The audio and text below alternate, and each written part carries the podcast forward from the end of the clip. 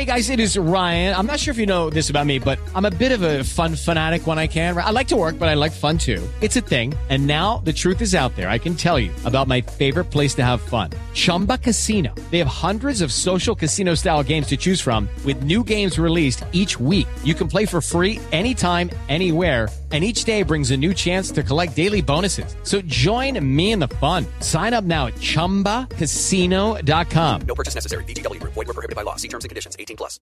Judy was boring. Hello. Then Judy discovered ChumbaCasino.com. It's my little escape. Now Judy's the life of the party. Oh, baby, Mama's bringing home the bacon. Whoa, take it easy, Judy. The Chumba life is for everybody. So go to ChumbaCasino.com and play over 100 casino-style games. Join today and play for free for your chance to redeem some serious prizes. ChumbaCasino.com. No purchase necessary. Void were prohibited by law. 18 plus terms and conditions apply. See website for details. Lucky Land Casino asking people what's the weirdest place you've gotten lucky? Lucky? In line at the deli, I guess? Aha, in my dentist's office. More than once, actually. Do I have to say? Yes, you do. In the car before my kids' PTA meeting. Really? Yes. Excuse me, what's the weirdest place you've gotten lucky? I never win and tell. Well, there you have it. You can get lucky anywhere playing at LuckyLandSlots.com. Play for free right now. Are you feeling lucky? No purchase necessary. Void where prohibited by law. 18 plus. Terms and conditions apply. See website for details. Hi everybody, Russ and my Hammers 11. I hope you're all safe and well. News channel, please consider subscribing and hitting the bell icon so you know for any time we put new content on. Obviously, we have videos going up daily, but sometimes two, three times a day. And I wouldn't want you to miss any of the great stories, any of the great memories, any of the great players we speak about. Um, so make sure you hit that bell icon. Today's guest, lifelong Hammer, George Mann. Hi George, how are you? Hello, Russ. How are you, mate? You well? Yeah, not bad, not bad. How's lockdown treating you? It's been okay. Um, I quite uh, I quite enjoyed the lockdown part of it because uh, I had to work from home and um, spent more time with my boy and my wife and uh, yeah, quite often when I'm at work I get home and um, it's seven o'clock. He doesn't want to go to bed and I'm knackered. He's knackered. So it's been nice to have some quality time. Um, I have to say I wasn't majorly missing the football in my life. Um, since it's come back, it's been fun to you know we've the West Ham guys have been connecting on Zoom every Sunday for quizzes. Um, so we kept in contact that way. But uh, you know, we, we we watched the first couple of games on Zoom, and what you know wasn't a wholly uh, enjoyable experience. You know, the Zoom was great, but the, the football less so. Yeah, I know, I know, I know. But it's uh, yeah, it's one of those things where someone said to me once, foot, you know, going particular going to West Ham for the last couple of seasons has been a bit of a chore, um, but it's a chore they want to bring back. And although we moan about it, it's uh, it gives us something new to talk about, doesn't it? Really. Um, it does. Um, we kind of find way, you know, you you find ways every month to make it a bit better when you go over there, really. Um, but you know, we, we found we found a kind of an acceptable way, but it's never going to be what it was at Upton Park. It's never going to be what it was when you could stroll from the Black Lion to, no, you know, the ground at twenty three, and uh, you know, but it is what it is. It is what it is exactly, and that, that's that's my whole philosophy of life at the moment. Uh, I think it's uh, it's put to be honest, this whole thing that's happened in the last few months has has really put a has really put football into perspective for me. Do you know what I mean? In terms of, you know, it, it's it's a pastime, in it? Where it used to be, I used to be so into it, and, and actually, you got to think, you know, a pandemic's happened, and you know, it's great that it's come back. It, you know, doesn't matter what Well, I think- happens. Yeah, I think it was, I think it's also the fact that you know I, I, I've turned down jobs because I'm going to be out to go football. Mm. You know, jobs in America and stuff like that. I don't think I feel that way now because I think that bit of you know there was something so. I was born in Plaistow, and you know my grandparents and everyone else was from there, my parents, and there was something like so incredibly connected to your identity Mm. about going to the Boleyn, which is not there anymore. And I think that's why that, that's kind of the main difference now. Um, I, you know, we've still got the mates, we still go, and you know, it's not all been all bad at the Olympic Stadium because you know for the first time we've all been able to sit together. We've got a block of sixteen of us together. Oh wow. Um, but it's you know, yeah, you're right. You know, you, it's a chore. You want to come back. You know, you, you, it'd be nice to be able to know you can walk up there. It's completely safe, COVID free, Yeah. and watch a game. Yeah. Yeah. Exactly. Yeah. Rather 'cause, than I mean, it on a computer screen. Exactly. Yeah. I mean, and then sort of chatting to your mates properly. And you're right. I mean, the, the football is is and you know it has always been secondary to West Ham fans because you wouldn't have been West Ham fans if football was the most important thing. It's about, as you said, sort of seeing your mates and your family connections and things like that. That's that's what's come through, particularly in this series. That sort of community feel. So you know, obviously, I interview people like Mark and stuff like that, and they say, "Oh, get George on," and I go, "Da-da-da-da," and Yeah. you know, and that's and that's what's great. It's sort of this um, sort of yeah, recording all these memories of prosperity more than anything, which is quite nice. Yeah. So, and so, so for you, George, obviously, you know, we sort of alluded to it already. So you were sort of born into a West Ham family, really. So it was Yeah, I mean, sort of, um, I've, I've often thought about this. I think because uh, I think if I'd have chosen a team, it could have been either Wolves because I like John Richards when I was growing up, or Man City because they had the same away. Their away kit was the same as my Cubs team, and I used to like, you know. Uh, and when I went, uh, I went up to university. I went to Lancaster. Uh, my roommate was a Man City fan, so I used to go to Maine Road all the time uh, when they were really terrible. Um, but you know, it, it was just never an option for me. I, you know, um, my uncle, who's now 80, sort of, you know, uh, took me to my first game, you know, when I was seven. And it was always a thing. And I remember sort of sitting at the top of the um, stairs when my mum was talking. It was my mum's brother in law. And I was sitting at the top. I could tell what they were talking about. They were on the phone. And go, I'm not sure he's ready to go. And I was saying, I'm ready to go. I'm ready to go. and, uh, and it was just an amazing experience. You know, the first time you go, they were on the South Bank. It was a Cup game against QPR. It's, it was all the cliches. The crowd was swinging, uh, swinging from side to side. My feet didn't touch the ground, but I just thought it was you know, absolutely exhilarating at that time. Yeah. we want, you know, you know, you know, I was, I was seven when I went that first time in '75, and by the time I was 12, we had won the cup twice, got into Europe. Know, a year later in the League Cup final, so I thought it was all gravy, really. Yeah, but yeah, obviously things have been a bit changed since then. But it, yeah, it was just a massive. It, you know, it was just such a brilliant thing to be, you know, a sort of a schoolboy West Ham fan. Even when we went down and whatever else, you just felt that you were really part of something. Mm. Yeah, I know what you mean. As you say, they, they lulled you into a false sense of security, Yeah. didn't they? Buggers. But West Ham, you know, but it's, it's come round because you know um, a lot of the friends I have now. I mean, uh, you know, uh, connections. I'm like, know, when I went to, I, I work, I work at the BBC and I worked at Five Live for you know quite a long time, and I met mates through there because of West Ham. We went Yeah. because we were both going on our own. So we said, okay, let's go together. Then that group grew and grew and grew, and you know, to the group that's 16 now Mm. includes kids and things like that. So, you know, in that way, it's also given me, a, you know, it's not just the stuff that I got when I was a kid, but it's what I got in later life as well, and people I met through that. So, yeah, it's, it is a fantastic thing. Yeah, no, totally. And as you said, with the with the kids, with obviously your your your kids, and obviously you know uh, the other sixteen, Mark's Mark's sons and stuff. You know, as you said, it's going to hopefully continue and grow and grow and grow, which is absolutely brilliant. You'll be taking over the gaff soon. Yeah, yeah. I mean, yeah, I'm not sure my son's got the same sort of sense of identity because I think it's a different sport now, isn't it? Yeah. I mean, you can watch it whenever he wants. You know, you don't have to go to a game to see a game. No, you're true. So, uh, but we'll see how it goes. He's, you know, he was, uh, he was wearing his West Ham pajamas last night. And he insisted, his mate was over, who's a Sunderland fan. Also, and uh, Oh, Poor guy. he insisted on having the West Ham. Uh, yeah, insisted on having the West Ham towel when he was drying off after the pool. So, yeah, yeah. Fair Hopefully enough. it. It does warm the cockles of your heart when you're when you're uh, when my daughter and your son, you know, opts to pick their West Ham kit. They have all the. My daughter particularly has. As you can imagine, she's a eight year eight year old Essex girl. She's got quite an array of of outfits, but she picks her West Ham kit, and it gives me a sense of ah, there is a little bit. There is a little bit in there, Yeah. and particularly, I think my, my boy's quite contrary, but so yeah, yeah, know, he, he he does play a lot of football, so it's it's all right. It's always you can always wear it when he plays football. Yeah. Obviously, in the last three months he hasn't, but um, I, I think he, he will wear anything but the West Ham kit unless he's playing football. Yeah. Uh, you know, in the sale, I just want a, a new goal Gibbs kit because he plays quite like goal.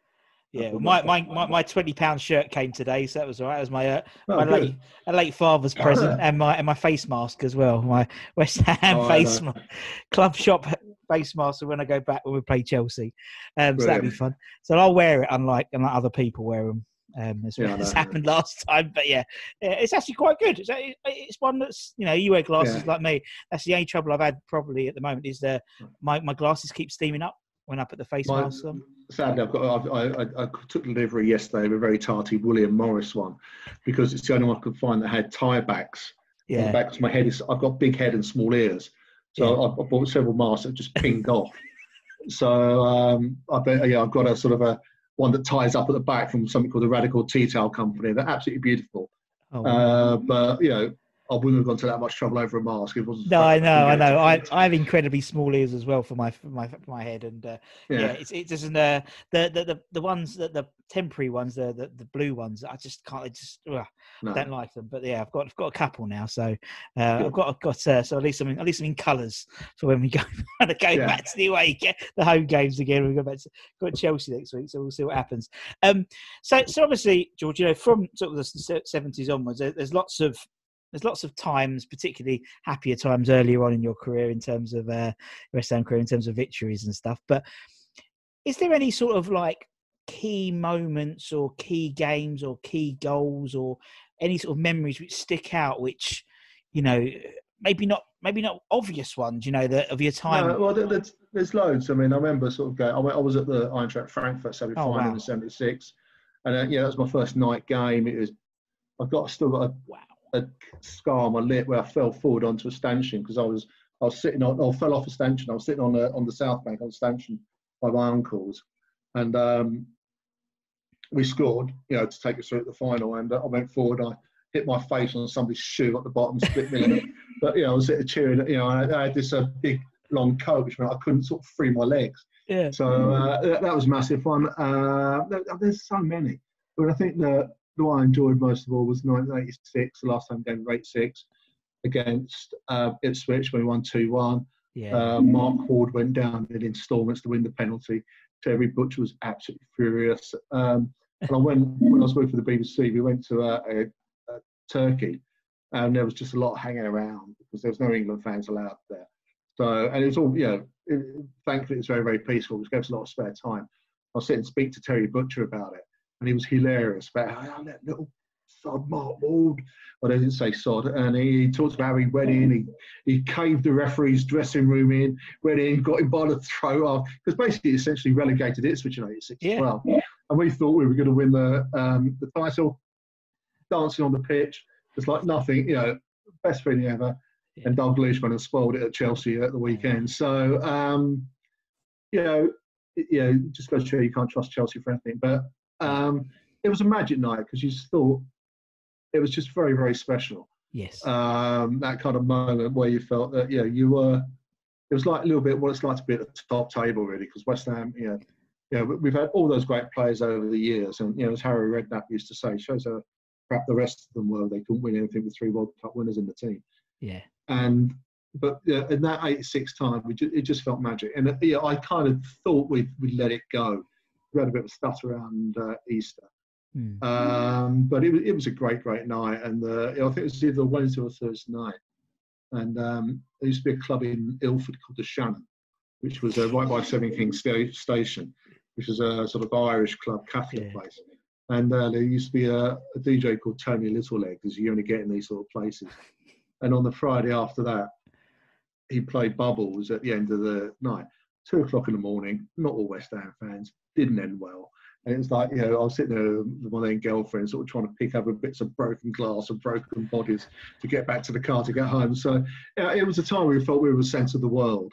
Um, I mean, that that is probably my, you know, there's just loads and loads Yeah. of times. And sometimes just the regularity of going it was. Mm. You know, I, I moved uh, from deepest Essex to Hornchurch when I was 14, and uh, we lived opposite a district line station, Upminster Bridge, so I didn't have to worry about anyone taking me or driving me. I could just No. jump on the tube, and then um, the old South Bank used to have the shelf on the near the chicken run, and you, you know, used to have to get there at half past one, and yeah, I did that all the time, you know, until I started, you know, playing football again for the school. But yeah, you went there and you just you know, it, it was your day. It was your day. You go there and people you never, you'd never. There people from Stratford, from Plaistow, from all over. Because I went on my own, and um, very few of my mates at school were West Ham fans. But I just I enjoyed spending time and talking to people and talking about the game and just seeing top class football, either from us or from the opposition um, during that time. So it, was- it was just a great, great time. Yeah. And that, you know, it's just that that emotional connection, and just you think about the family time to time. Your dad promises you, are saying you're going on Boxing Day morning, and um, there's just loads and loads of fantastic.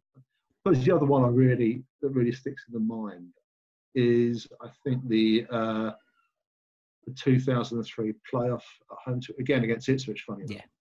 where we um we we lost away and we had to put it out the fire. The pace talk gallop and you know being played out there, and that, you know that was as, as as shaking as much as I've ever seen that that stadium. So you know a lot of those games, you, you, there's just it, you know, obviously the last game as well. You just Mm. realise what you were losing. It's just incredibly difficult times. But yeah, Yeah. I just loved it. I mean, it's, it's you know contributed so much to my life. Yeah. Well, it is. It, has taken a, a big chunk of your life as well, isn't it? Where you think about when you started watching them and stuff, and you, it's only now when you look back at things like this type of this type of sort of series. Really, I've I've looked back and realised how much West Ham sort of has not not emotionally, but how much West Ham has sort of um, played a part in my life. You know, with like you know, as you said, you said you know you, you might have turned down jobs for West Ham and things like that, and you know, it's just it's it's weird how it sort of just it just gets in there. It just gets into the fabric of everything you do without Yeah. realizing like It does, and you, I mean, but also, you know, I I, I talk about this a lot. The, when I, I went to university in 1986, I was, you know, my accent was a lot broader than it was then, and Yeah. you know, you're trying to connect with people. The friends I had there, whether they were to do with, you know, the course I was on or the people I lived with, was involved with the radio station or went to music gigs. The one thing they all had in common is they went to live football. That's Yeah. very, very, you know, you don't understand that in 1986, going to live football was not a popular pursuit. The Mm. game was in decline. Um, you know, it was after, just after Heysel, before Hillsborough. You know, although it was a very, you know, sketchy for a lot of people that looked down on people who went to football. But you know, those people now that are my friends from then are the people who went to football. There's a kind of a connection that you understand. pardon me, when when you met another one like you, and that wasn't always the case. You know, uh, up there, you know, you, you, you know, and it was great. And it's, I said, you know, I was saying before I went on there that, um, you know, my, my one of my best mates from university was a Man City fan. I was at Lancaster. We used to go down there all the time because we just wanted, to, I just wanted to watch some football, and he was going. I thought, fine, excellent, you know, we go and do that. And you know, it- you know, some of my you know best mates are Reading fans and Wigan fans, and people who just went. They just sort of daft about it as me. One of my mates, when Reading were in the third division, uh, you know, when he was 16, did all 46 games home and away.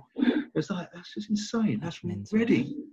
Yeah. Yeah. Um, so you know, you have that connection when you meet people, even from different countries. So. It's true. It's true. I mean, when I was I went to Loughborough and, and my and my housemates, we were yeah. That's that was the common denominator was football, wasn't it? Really, that's how you became friends. And so, one was a Sheffield Wednesday fan, and so you know when when we were playing United, Sheffield United at Bramall, he'd come to meet with me. We'd go away together, and I always had this sort of irrational hatred of Sheffield United before everything happened because because he was a Wednesday fan. So my other mate, he was Don Revie's grandson, so we'd go to Leeds quite a bit um, as well. But you know, they, they'd come down as well for you know if I had to do a reserve team game and I had to do the announcing, they'd come and sit in the box at Upton Park. You know, we'd be a, I don't know an hour and a half, an hour forty five drive down to the game.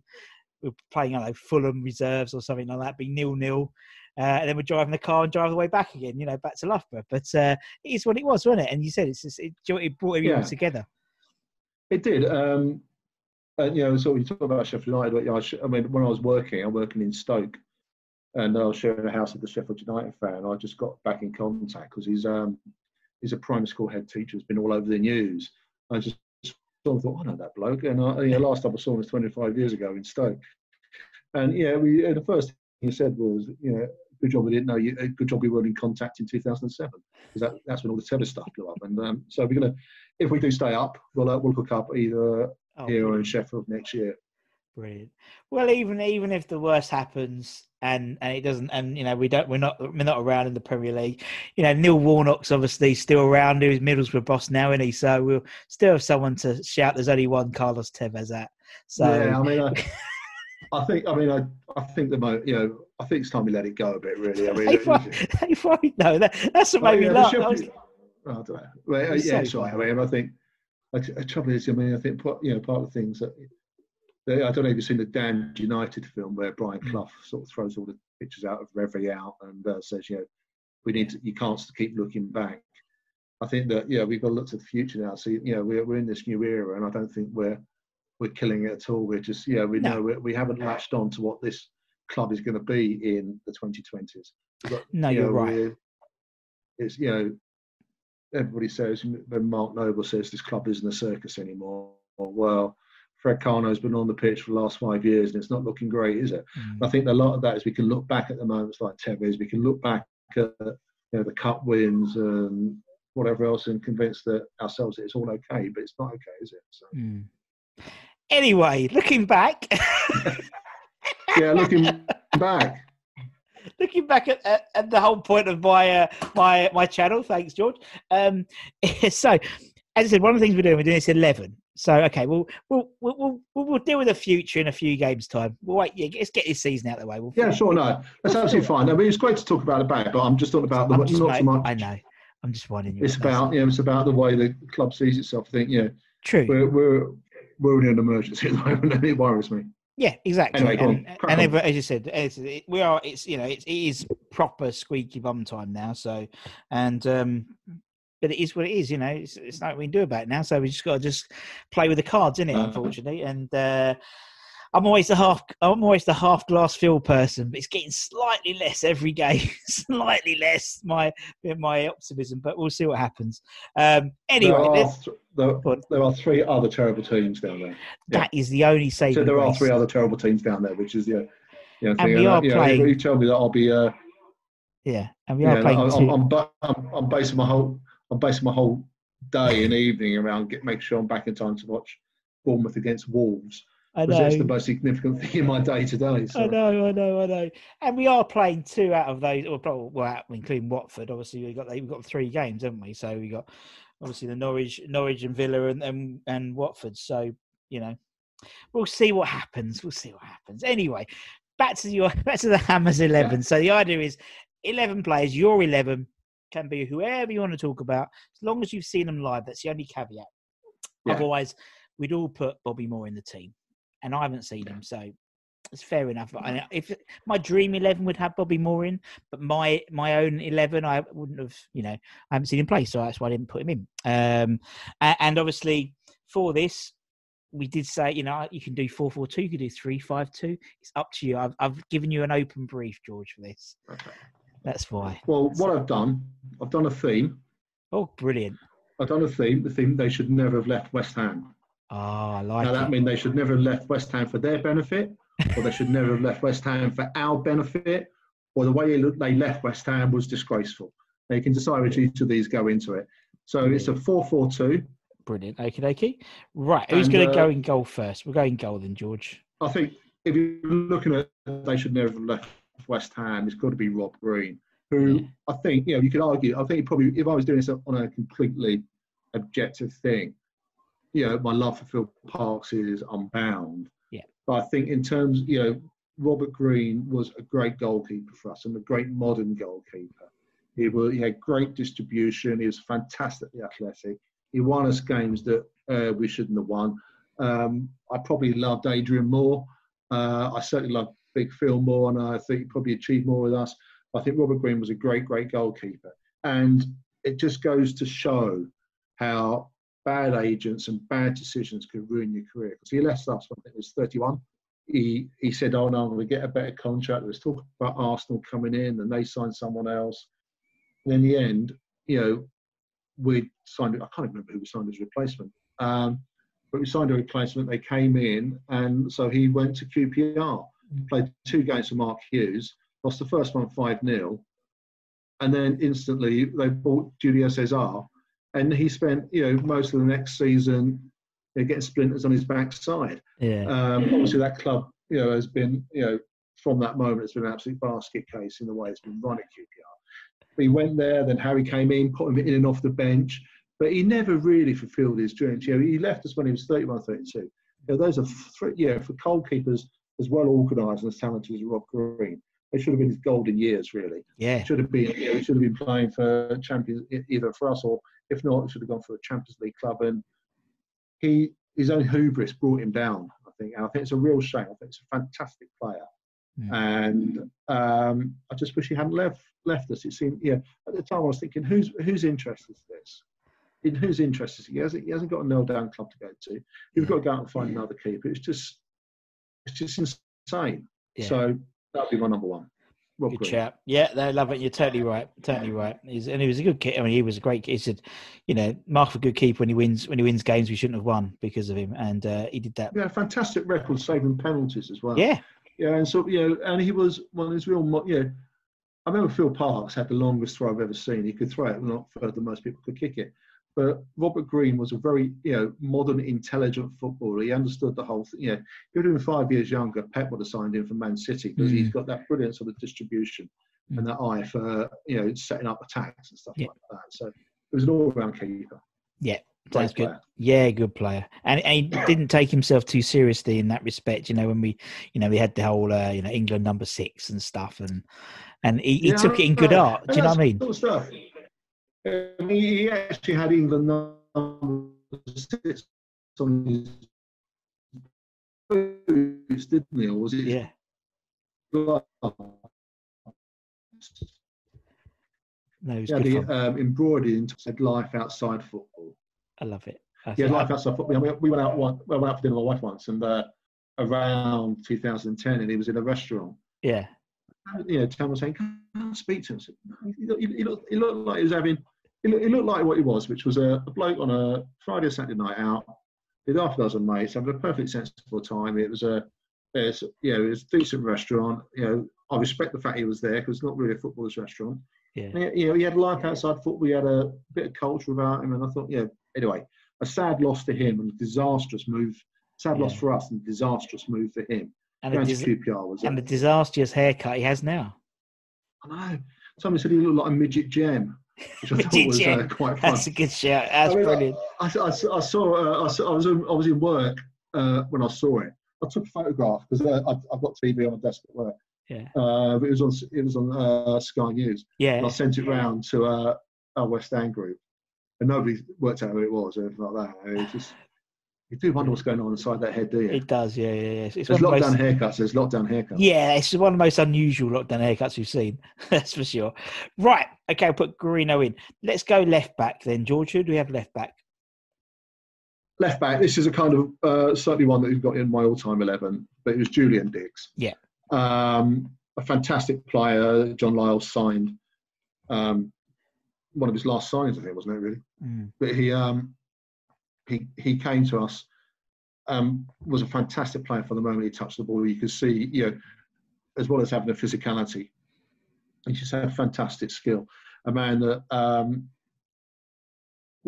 that should have played many times for England, but apparently, according to him, John Gorman said he'll never play where you got a skinhead like that, um, who was Hoddle's assistant. And he left and he went, um, he was lured away by Graham Souness because he thought he was his sort of player uh, to go to Liverpool. And he may have been Souness' sort of player, but he wasn't Liverpool's sort of player. Um, and, um, you know, Souness got sacked because they got tanked early in there. Roy Evans didn't like him, stuck him with a 15 year old. Was a terrible decision to move there. Managed to get himself injured again while he was up there. Um, and again, a player that just shouldn't have left West Ham. He, he's, you know, a, a guy from Bristol, but um, whose entire life is in Essex now. Yeah. Grew up and you know, sort of really adopted the club and had a connection with the fans that no other one did. You, you you think about the players now. About you look at that. Who who though? Who on that pitch do I relate to? You know, Michail Antonio. Is it? I mean, is he the only Mark Noble? They're the only Londoners in that team. And you know, they're Brits who grew up here, and they probably understand what it means to play for the club. You know, you know, I don't know what who Michail grew up supporting, but you know, you don't think that there's any sort of lack of passion, lack of understanding what it means to pull on a shirt. Mm. And Dicks was of that manner, uh, Yeah. combined with a fantastic talent. I think it's an absolute outrage. He didn't have 50 sister cats for England. We Yeah, saw totally. rubbish being. You know, Yeah. he could have, you know, he could have been fantastic in things like Euro '96, but you know, it was never meant to be. So that that's my left back who should Yeah. never have left Good shout. Yeah, Julian. Ro- Let's go right back. Right back, then, Right. George. I'll be interested to know if anyone else has said this. Sebastian Schemmel. A, a couple, a couple, but carry on. Really? Yeah, yeah. Good God. Well, he was a, he was a fantastic player for one season, but I've never seen any player decline so fast. he won he won Hammer of the Year. Was in 2002, Yeah. and then in 2003, he he mentally just evacuated. Yeah. And you know, I, I was looking through, looking him up for this, and it, we signed him from Metz, and um, uh, yeah, I think the, the Metz president described him as being heroically unstable. And I think that obviously what was going on there, Harry got hold of him when he came over, and that first season, he, uh, you know, he he um, he, he he connected and he, he slotted in. But then, you know, whatever it was, what, whatever was ailing him at Metz clearly got to him again because he was he looked like he'd never he'd gone from being hammer of the year to a player in about three months. It looked like he'd never played a game before. And he, I mean, I just wonder if he could have got there and sorted it out. Obviously, you know, Roeder wasn't the greatest man manager, as we know from other places with Yeah. um, other things that went on that year. But somebody could have been able to sort him out that club because after he left us, it was about he drifted. At, he went to Portsmouth, did nothing, and went to Le Havre, did nothing, and was tired by 29. For a man with that talent, you just don't understand how that happens. And I think that if we'd have kept him, uh, I know it's a long, long shot, but if we'd have kept him, he'd um, maybe somehow we could have rehabilitated him, got him back to the heights he was before. Yeah. But he- clearly, he had substantial off the field Yeah. issues, and um, no, you know, I, I just it's just one of the most mysterious players I've ever seen play for us. Yeah. He was absolutely fantastic. Disappeared and fell off a cliff. Yeah. I think it's because he cut his hair. Yeah. If I remember, That was it, you know, he did- he he had the, the kind of- and then and then it like went, the and then 90s Alice band thing. Yeah. no, yeah, Yeah, he it was. sort of, uh, you know, which uh, all of us might be looking to adopt. I, the, I, I uh, would only wish, George. I would love know. to have worn an Alice band once in the last four years, at least. I reckon, maybe even less than that. Since my at least eight years since my daughter's come Yeah. along. It's got No, no, a- it's uh, well, my son, my son uh, looks like Tim Burgess from the Charlatan. He's got a haircut down there, and um, he, you know, we keep trying to say him he needs to put something in it to hold it up and stuff like that. He won't let me cut it. Won't let my wife cut it. Um, so yeah, no. Anyway, enough about Alice Banks. What we yeah, enough about Alice bands. Right, we'll put Seb in. Let's go centre backs then. George, George, who's your first centre back? Uh, first centre back that could never left West Ham, James Collins, because I think that he had. I mean, I was surprised at how good his career at Villa was. Because I was looking it up. He had, you know, you know, I expect him to play, you know, 50 games across four years, but he had a pretty good contribution there. Mm. But they just didn't like him. I don't know what it was. And there were several Villa fans, and they. I, I was absolutely. There, there's another player in this eleven. I just think I've got this big thing that there are certain players that fit certain clubs, and he may be Welsh, but he was made to play for West Ham. There's something about him, his commitment, his skill, his understanding. You know, I remember when he was injured before he went to Villa, he would, you know, he'd, he'd come away, and you know, you know, I saw him away at Arsenal last year, uh, not the one just gone, but the year before, and he he went away. I saw him in the stands at Stoke, you know, during, when he was injured during his first spell, and he was just somebody who clearly fitted the club. He liked, you know. Maybe it's a combination of the club, the fans, you know, living in the Essex countryside Yeah, it's all right. he just absolutely fitted in. And I think from that point of view, you know, we sold into Villa for reasons, you know, we, we weren't exactly over blessed with centre halves at that stage. No. But I don't know why, you know, and he went to he went to Villa, was there for four years, wasn't particularly loved, didn't really cut it, wasn't their superstar, he was in and out of the team. Mm. And then he came back to us and it felt it felt, you know, like a long lost relative coming home and fitting Yeah. in. I'm not a great fan of people coming back. Dixie came back and I worked out, you know, and others have come back. But a lot of people come back. You know, you think about Yossi, you think about Joey, didn't quite work out for them. Mm. But he was one that definitely did. I think he almost had a longer career second time than he did the first. Yeah. And you know, when the club were struggling with things such as the move and the atmosphere, you know, the site, the one thing that could get you going was a sight with Ginge running out, either coming Yeah. the sub or dying for it. Just because yeah, his complete commitment. Um, I had um, there's a guy called uh, do you know Hammerhead Shark? If you come across him, he's a he's a great Twitter account who writes. But you know, he talks about how yeah, his big thing is always about West Ham's recruitment and retention and sort of bringing young players through at the right time. I said, yeah, but you know, Ginger's special. He said, no, he's not special. I said, yes, he is special. So um, yeah, that would be one of my centre backs. The other one would be Tony Gale. Because again, the way he was let go at West Ham was absolutely shocking. He played for us for 10 years. He had a fantastic uh, season with us, but he was let go um, while running out for his last game. He was told by Billy Bonds, he was told, you know, make the most of it, mate, because it's your last game. We're going to release you at the end of the month. So he had no, t- he completely spoiled his last game. He never had the chance to digest it, never had a chance to soak up the atmosphere. Mm. And obviously, he left and he was going to go and um, I think he went to train with Barnet and he got a call from Kenny Dalglish to go and play for Blackburn, where he won a league title. Yep. So, you know, you won the Premier League with Blackburn, which is absolutely fantastic. But a shocker for West Ham, you know, it was a few months after he uh, he'd had that nightmare at the um, where Keith Hackett sent him off at 1991 Cup semi-final, which I was there for. And you know, it just seemed like bad timing, bad darts, just bad everything. Mm. Um, Billy was a fantastic server. I think he got that one wrong. I think the club should have found a better way to, you know, cherish somebody who played so long for us. And, you know, stayed with us when we went down, came back up with us, and you know, was a top top player. Mm. Definitely, definitely. No, I agree with that. Yeah. Yeah, the other thing I know about him, uh, I was looking uh, again. You know, you're, you're poking around finding out these things. Inter- his name was Reggie. I didn't know why his uh, his his nickname was Reggie, but according to Wikipedia, it's because his quicksilver wit reminded the other players of Reggie Kray. Yes, that's what I heard. I know, you know, you- murderous gangster in East London. Yeah, exactly. That's why I called him Red. Yeah, no, I didn't get that one either. I didn't get that one at all. Uh, yeah, very weird, very weird. But so uh, that's no. my back five. yeah, nice. Green, Okay, Collins, Gale, Dicks. And I don't, you know, it may not be the best of the back five, but it's not a bad one, is it? it, they'd all play for the shirt, wouldn't they? As Yeah. as as is the as is the sort of the thing everyone's saying at the moment. They'd all play for the shirt, right? Okie dokie. And what was interesting about Collins, I was talking to someone today actually about about James Collins because they put Winston Reid in their team, and they said the thing is, I don't think you know Winston Reid. You know, they were they was making comparisons to James Collins and saying you know. Uh, James Collins was like a real West Ham cult hero, and Winston Reid wasn't because he didn't get because he's of his personality, being New Zealand, maybe not being as passionate. Uh, where where Ginge, you know, he'd jump into Chav corner, wouldn't he, and throw his shirt Yeah. in the crowd. And, and it's funny how the, as you said, being related to play, uh, making players be feel feel um, you can relate to them. And Ginge, as you said, because he was like a fan, so to speak, he'd go to the away games, he'd jump. Yeah. You know, it has that closer bond than someone maybe of Reid's who who's a mm. fantastic you know centre back for us and arguably again same year went down and stayed with us and da, da, da.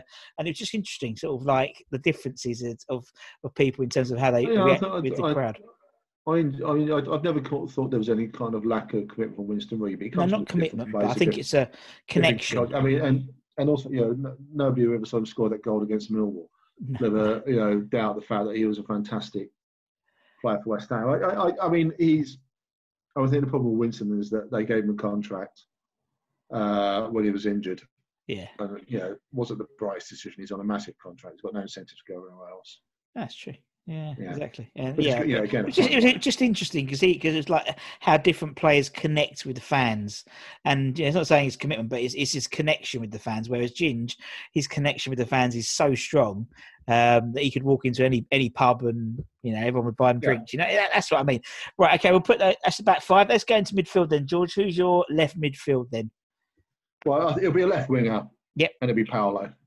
I think I put Paolo on the left wing. I think it's uh, again, it's about the man of his leaving. He was a you know Paolo. There's a couple of players in here that would you know two or three players that get into my all-time Yeah, West Ham eleven of on sheer sheer ability. And Paolo's one of those. He's a t- guy that um, lifted the club. Nobody was quite sure what we were getting into when we No. bought him after the after you know the the Paul Alcock thing where he pushed him over. But he was a fantastic, intelligent footballer, committed footballer. His skills were like nothing I'd seen in years. Mm. I mean, certainly not in the Premier League era. He's, he's quick. He used to drive me nuts that a player with the quickest feet used to want to take all the corners rather than being in the middle of and scoring them. But yeah, he, was- he was a fantastic inspiration as a man. And in the year we went down in 2003, that something went badly wrong Mm. where he just him and Roeder clashed and Roeder decided to drop him. He was injured when he came back. He wouldn't play him, and I think that you know that pig-headedness by Roeder. I don't know what it was all about, but it meant that Mm. it cost us. It, it cost us a generation of players. Mm. Um, it cost us Cole, cost us Carrick. Uh, we, you know, we could have had a fantastic team then, but yeah, we decided that you know, that the back manager over to Canio, and, obviously I can understand why they did that, but it was just a, such a stupid decision.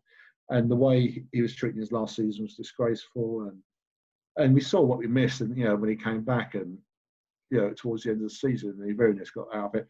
We did the double over the champions that year, both Yeah.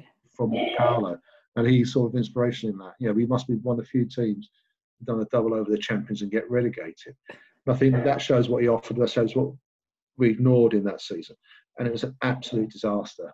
Um, so, and they won't renew his contract at the end, and you know, if they, he'd have come down, he'd have played with us in the, in the first division. Yeah, didn't he? Uh, Didn't he yeah. play for like a tenner? You know, he, he, Yeah, know. something where he said he, something ridiculous he'd play for. It was it was awful. Uh, it still grieves me now. And he went to Charlton, where a friend of mine happened to be working. Uh, and when he went there, it just shows the class of the guy. When he was driving there to sign, he phoned up the office and said, "How many women are there in the office?" And he was told, "Blah blah blah." There's a dozen in there. They all got a bunch of flowers. They'd say, "This is from Paolo. Thank you for letting me come to your club." He went into the change. He went into the club shop, bought something for all his nephews and nieces and everything else like that. With the Kenya one, charmed everyone. Yeah, but, you know, he was so upset by leaving West Ham. Determined to make an impact. Yeah. Um, you know, there's a, a the same guy who, who doesn't work there anymore. Uh, was telling me about how his job was to engage with local minority communities, and there was a Nigerian festival going on over um, somewhere in um, Thamesmead, and he took Paolo over there. He was supposed to sit there, uh, open the festival, shake hands, uh, go back, yeah, go back to his, uh, you know, his penthouse flat in Docklands. Uh, two and a half hours later, he's got his Armani suit off, playing with basically all these fellas about six foot five and big with it. And he's like, you know, running around, he's sitting there. This bloke's thinking, if our new most expensively paid player gets injured here, I'm going to be absolutely murdered. There's nothing he can do to get him off. He's, you know, his enthusiasm for the game, his, infect, Yeah. his infectiousness around, you know, he just represents everything that's right about football at West Ham. Um, and I think that you know that that decision to go for a cheap manager after Harry is is still costing us now because I think that the legacy, Yeah. you know, Yeah. what we could have had, you know, we could have had, you know, the other great players for years and years, and Mm. you know, you know, the Defoes, the Coles, and everything. Oh, else. definitely. And he could have been a. It's just sad. I think it, it was emblematic of everything that went wrong with the club in the early 2000s. Yeah, no, I agree. I agree. No, and you just said, yeah, he was Paolo's Paolo, isn't he? Paolo's Paolo. It's like I remember um, I interviewed I interviewed Nicky Hawkins from um, West Ham Fan TV, and I say it say it's quite a lot because when people talk to me about Paolo, because obviously he he's infectious and his love for the club is still very very apparent. And he was doing one of those player Q and A things, event things, mm. and Paolo was the guest of honor. And and he comes in, Nick in shirt and trousers, whatever. Paolo is obviously in his an immaculate Armani suit, bronze, the Donis, the you know the, Yeah. the Ray Bans, and he goes, "Paolo, you look lovely." And he just turns him to Nicky and goes, "I always dress up for my family," and that was it. That that was it, and that's just Paolo.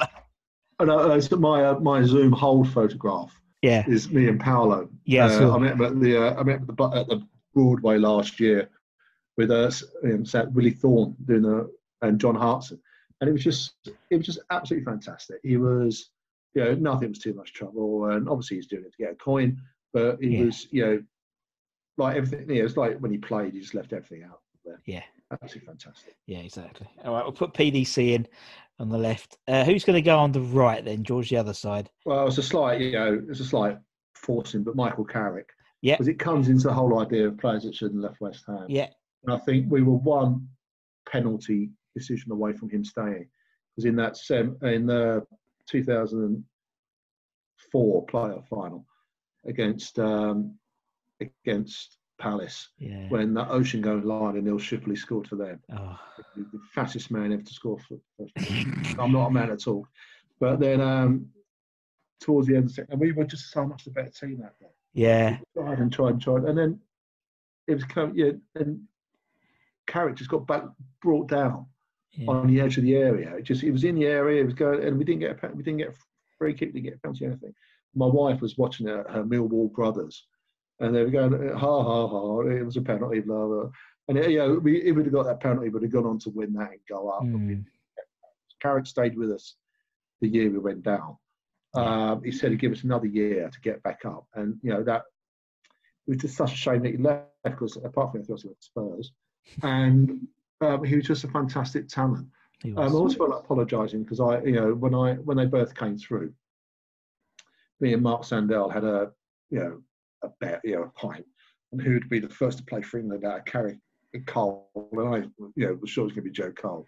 And he said Carrick, and, and you know, the more you saw Carrick play, you more to realise he was just such a, just such a fantastic, well organised passer. You know, I just actually loved watching him. And um, Joey and Carrick came on at half time against Mexico together. So all uh, honour was resto- you know, restored, and you know, no no honour was damaged in the making of despair.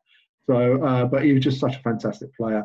He clearly loved the club, and I think that you know, you see this, you know, you remember the scrawny little teenager, and it, it's just shown to grow, grown into be such a fantastic man, who you know carried Man United through some very difficult times. Yeah. And you know, we really, if we'd been able to hang on to him, that would have been fantastic. Yeah, no, I agree. And and, and even now, when I I, mean, I don't do any a lot of DJing nowadays for families, but I do it with family and friends.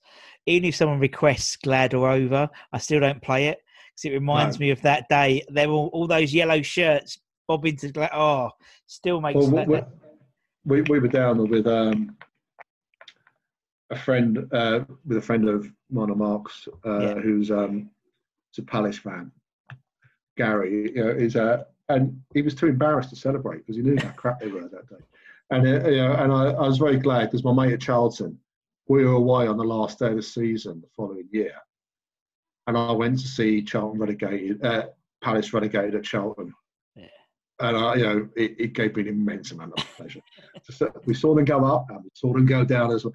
My wife's actually a Charlton fan as well, so uh, you know, not particularly committed, but she always used to like to go for a day out. So uh, yeah, we saw them go up and we saw them go down. I was very happy. With Good. All right, that's good. Right, let's go into central midfield then, George. Who's your first central midfielder? Uh, Mitch Payet. Yeah, we talk about players that should never have left. What a shambles that whole Yeah. thing was. You know, Yeah. player of the year, player of the Euros. Mm. then absolute implosion when we Yeah. moved to the Olympic Stadium. I don't ev- even I won't blame the Olympic Stadium for this one, but you know we all know what was supposed to go on in the background and why he had to move back to Marseille. Mm. But the way he dealt with us, the way the club handled it, the Yeah. way his agents handled it, there was just nothing, nothing positive about that whole situation when he went Mm. back. And you know, it goes down to the fact that we, you know, when we get to these kinds of players in difficult situations, we should have been able to handle it better and keep that guy playing. Yeah. Because he didn't, you know, he, he started off brilliantly. He had that Rabona against Watford went on on the, you know, in the in the second season. Then it all just went to crap, and he Yeah. off. I just think that um, it grieves me as much as anyone else, really, because you know it, he he was the best player we've had since Di Canio. Oh yeah. He had absolutely fantastic ability. Um, and he, you know, again, he's one of those players that seemed to shine at West Ham. You know, Mm. he was a good player in France, but he was never, you know, seen as being um, The man. Yeah. the man. And that he was, you know, he, he, you know, he was, he was on the fringe of the French team. He was first choice by the time he had a season with us. Yeah. So yeah, again, a player that connected with the with the fans and sort of liked playing here, but you know, his own personal circumstances and the way he conducted himself led to him going for a cut price free. Um, he had he had a crap time back in Marseille. Yeah. It hasn't worked out for him, and now you know we lost a great player. So Dimitri Payet is my first centre midfielder. Yep. No props. And who's your In terms one? of leaving, the other Yeah. one is Billy Bonds. Not because of the way he left as a player, but because of the way he was dealt with when he left as a manager. Sure. Um, I, I I can't imagine having a team about West Ham with their Billy Bonds in there because it was yeah. He he took he was there when I first you know when I was in primary school. Yeah. In fact, he was there. He he signed uh, about a month after I was born, and he's still playing it when I was at you know when I left university. It's absolutely madness. Um, he was able to put it for so long. Um, I've anyone who doesn't like or does bad things out against Billy Bonds is automatically wronging in my book. And I think that you know I remember Mick Harford saying he didn't want to join West Ham because he didn't want to play for a team that's reliant on a 41 year old. Uh, and I've never forgiven him. You know, I would still spill his pint if I saw him in a bar. Um, he was just such a fantastic player for us. You know, our all-time leading appearance guy who, you know, risked his health, his, you know, his body more times than anyone else. Yeah. He turned up for West Ham, just being an absolute superstar. And we don't need to go over the details of what happened, but when he was let go as manager in 1994, it seemed nonsensical. And I can see what people try to do. I can see it might have been the right thing to do. But the manner that the Trions use, the way you do things, isn't it? Mm. And how you make people feel about things. That you know, West Ham have always been bad about um, keeping on club legends and Yeah. you know, Billy, you know, Billy, Bo- uh, Bobby Moore famously had to pay to get back into West Ham Mm. once because they were sending tickets, and I think the way they treated Bob, Billy at that time was the same. Now, obviously, you know, he's got a stand named after, him, which is Yeah. fantastic, but you know, it still doesn't make up for that time. I mean, I remember a couple of years after that happened, I was I was um, in the press box for some reason. I was either I think I might be doing a club call with Chris Raystrick actually, and um, we went into the press box after the press conference, and um, Harry was giving his press conference. Suddenly noticed that Billy was standing at the back, standing on a chair right at the very back, um, just looking at him. No, not being particularly, just looking at him. And you know, Harry was completely put off his stride by that. Uh, Billy was working for Capital or something like that, and um, yeah, it was just like, oh, this is a bit of a moment, isn't it? Yeah. But yeah, Billy Bonds, uh, just you know, yeah, it's great. I, I, I, I'm, I, I'm very proud to sit the Billy Bond stand. I think, Yeah. I think- I love Trevor Brooking with all my heart, and you know, Bobby Moore and everything else. But to sit the Billy Bond stand is is a real is a real pleasure for me. Brilliant. Yeah, no, I totally get that. Makes perfect sense. Nice. Okay, we'll put Billy in. Uh, and let, let's go for the strikers, the forwards then, George. Who's your first forward? Tony Cottee, TC. a great player for us, Yeah. but the way he left and the way he conducted himself in his last few games, and the fact he went on to go and win trophies and won absolutely nothing at Everton, has always given me a sense of fantastic sense of Schadenfreude. Sorry, Tony, if you're watching. I think you're a fantastic bloke. Yeah, you you moved near near me when you got into the first team, just up the road in in Hornchurch. Um, next to Drury Falls School, he had a flat in there in his first one, and he bought another one over the bitter end in Romford. Uh, but I just think that I remember seeing his head go down and not wanting to be there before he went to Everton, Mm. and it's always upset me, you know, Yeah. thinking about that. And he came back. I think we gave him too easy a ride when he came back because you know he did came back slightly as a conquering hero. But he went away for six years. You know, he was his last season or his second last season at Everton. They were lucky to stay up. Yeah. And you know, it, it was always a massive. I'm going to Everton. It's going to be a massive club. I'm going to win the European Cup. I'm going to do this. I'm going to do that. It never happened for him. Mm. So uh, he shouldn't have left West Ham. Still a fantastic player. I was, you know, uh, I was delighted when he came back, and he showed full of enthusiasm. But he's a man who's in, you know, again, another player player's in, you know, he has got West Ham running through his blood. Mm. Uh, but he was born into it, unlike Ginge, and unlike you know my final player. Um, but you know, he didn't he, he didn't do it right. No. He didn't do it right. No. No, I think I, I think by his own admission, obviously we've Yeah. interviewed him, and he did say that. He did say, you know, probably he didn't. He left in the in the wrong way. Um, and and and you're, you're right. I mean, it, what is it about Everton and play? Obviously, Slav didn't he? Slav went went to Everton to, to win trophies and you know won bugger all as well. You know, something about Everton. There's a, there was a there was a fantastic uh, uh, you know, slight Slav thing about that transfer. Um, we were playing Wimbledon at uh, at Selhurst, yeah. and he was playing, and um, a mate of mine who's a AFC fan said, "Do you want to come to the Players' Lounge after?" Uh, no, well, he is an AFC fan. Well, he he Yeah, died yeah. last year, Yeah. but he uh, said, "Do you want to come to the Players' Lounge?" And obviously, what didn't realise that the Players' Lounge at West Ham, the Players' Lounge at uh, Selhurst Park was a slightly different matter.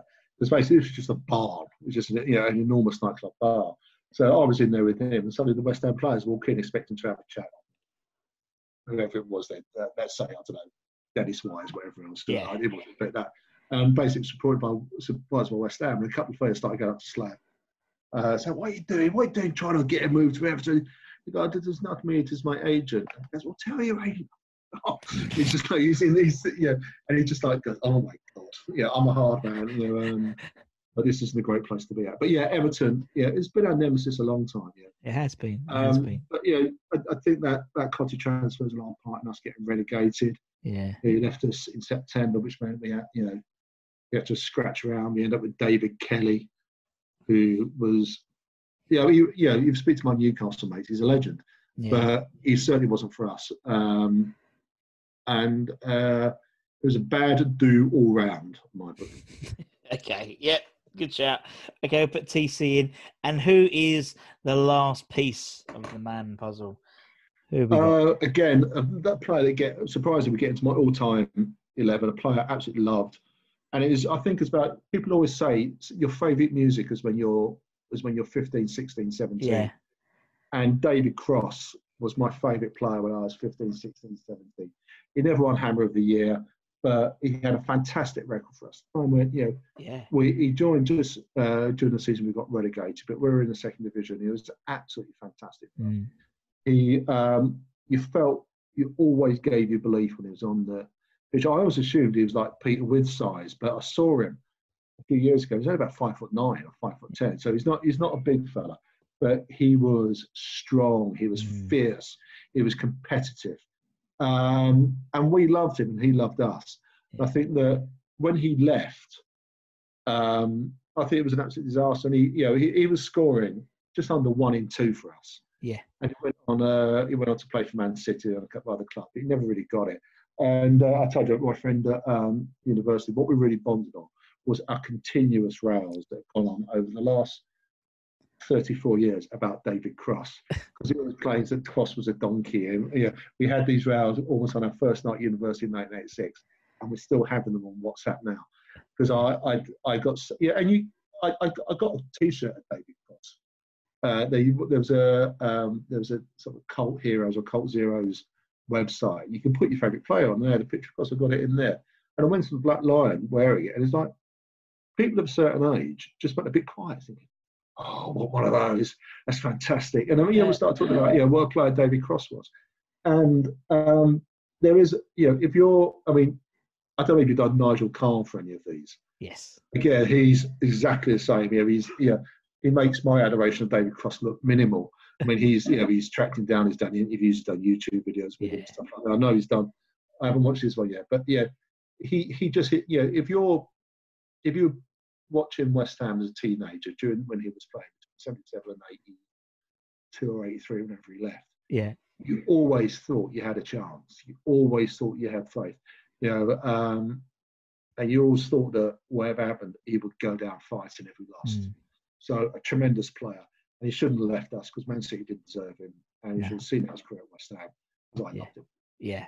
And he's a lovely guy. We've had him on the channel, He. David. He's And I. I, I, know, I met his daughter a couple of times. Who's um, Kate Cross, who's a England international cricketer now, yeah, and and she's doing, you know, she's going to end up being a sort of a, a superstar broadcaster. She's got it, whatever it is, but to be a broadcaster, she's funny, she's clever.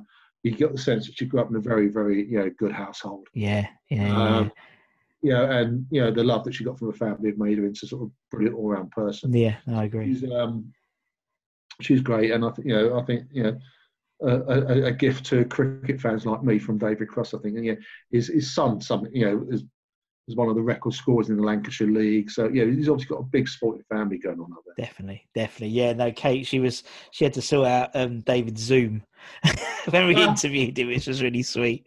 He was lovely. He was lovely, lovely guy. And that and that's stop that's that's completed the team nicely, Yeah. George. Lovely. Thank you so much for your time. There's a lot of thought got into that. I appreciate Yeah. that. I love it when Yeah. people put a bit of put a bit of background. You know, take take their time, and that, that's really really good. And, and, a, and a different um, uh, a different theme as well, which was nice as well. It's really good. Yeah. Thank you, George. And My it's been pleasure. gr- and it's been great sitting in on the Zoom calls as well, the Zoom watch-alongs. I like it. It's great. Yeah, I fun. know. Yeah, well, there's uh, hopefully we might get to win. Yeah, one. we'll be all Um, right. We'll be all right. I don't know. It's, uh, Chelsea out the way, and I think we'll be all right then from then on. That's my that's my. I, think, I, mean, I, I fancy us against Chelsea. Actually, I always do. I do. I mean, we've got a week. You know, I mean, it's not the players have had a, had a rest or anything for the last three months, but they've got a week But- to sort themselves out. Well, what, what, what, what do you know about what's happening with Haller? Is he? Snodgrass said he's gone for the season.